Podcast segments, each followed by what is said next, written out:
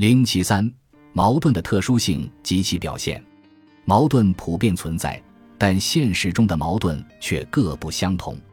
每一领域、每一事物及其运动过程中的矛盾，既有性质上的共同性及共性，又有特殊性及个性，从而体现出矛盾的差异性和多样性。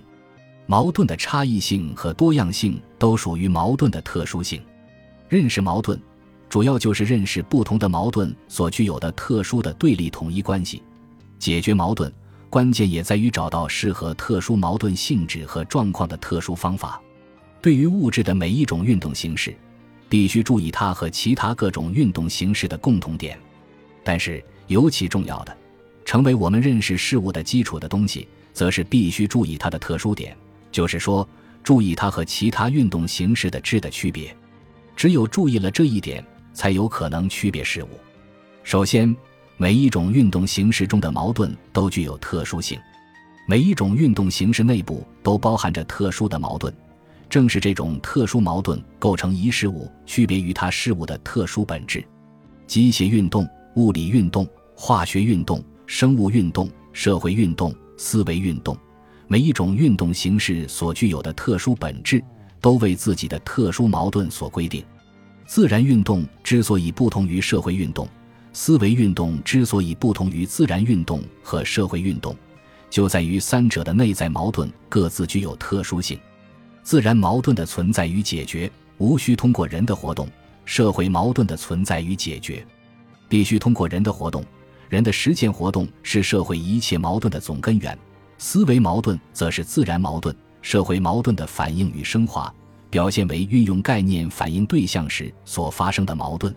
其次，每一个事物发展过程中的矛盾都具有特殊性。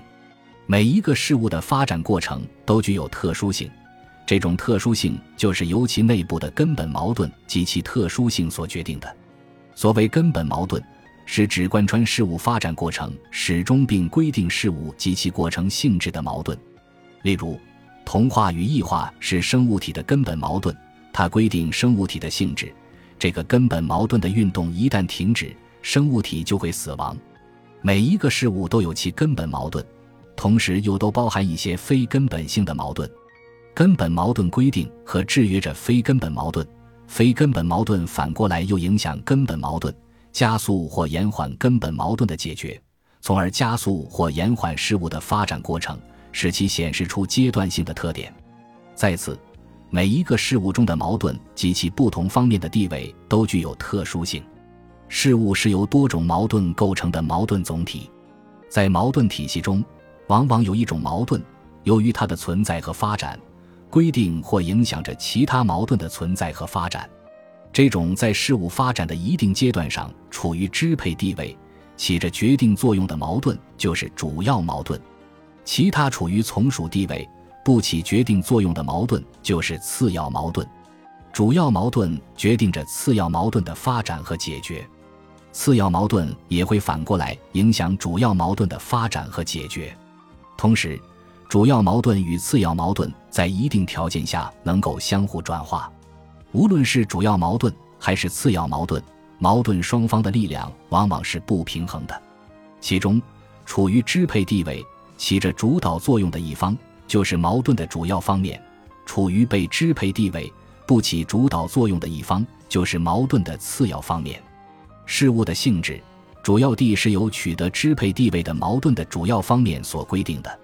矛盾的主要方面对次要方面起着支配作用，但矛盾的次要方面又会影响和制约主要方面。矛盾主要方面和次要方面处在相互作用中，这种相互作用。在一定条件下，会引起双方地位的相互转化。正确把握主要矛盾与次要矛盾、矛盾的主要方面与次要方面的关系，就要坚持唯物辩证法的两点论和重点论的统一。所谓两点论，就是在工作生活中，既要把握主要矛盾，又要注意次要矛盾；既要把握矛盾的主要方面，又要注意矛盾的次要方面。重点论就是在工作。生活中要着重把握主要矛盾，矛盾的主要方面。两点论是有重点的，两点论内在地包含着重点论。重点论是以承认非重点为前提的，重点论内在地包含着两点论。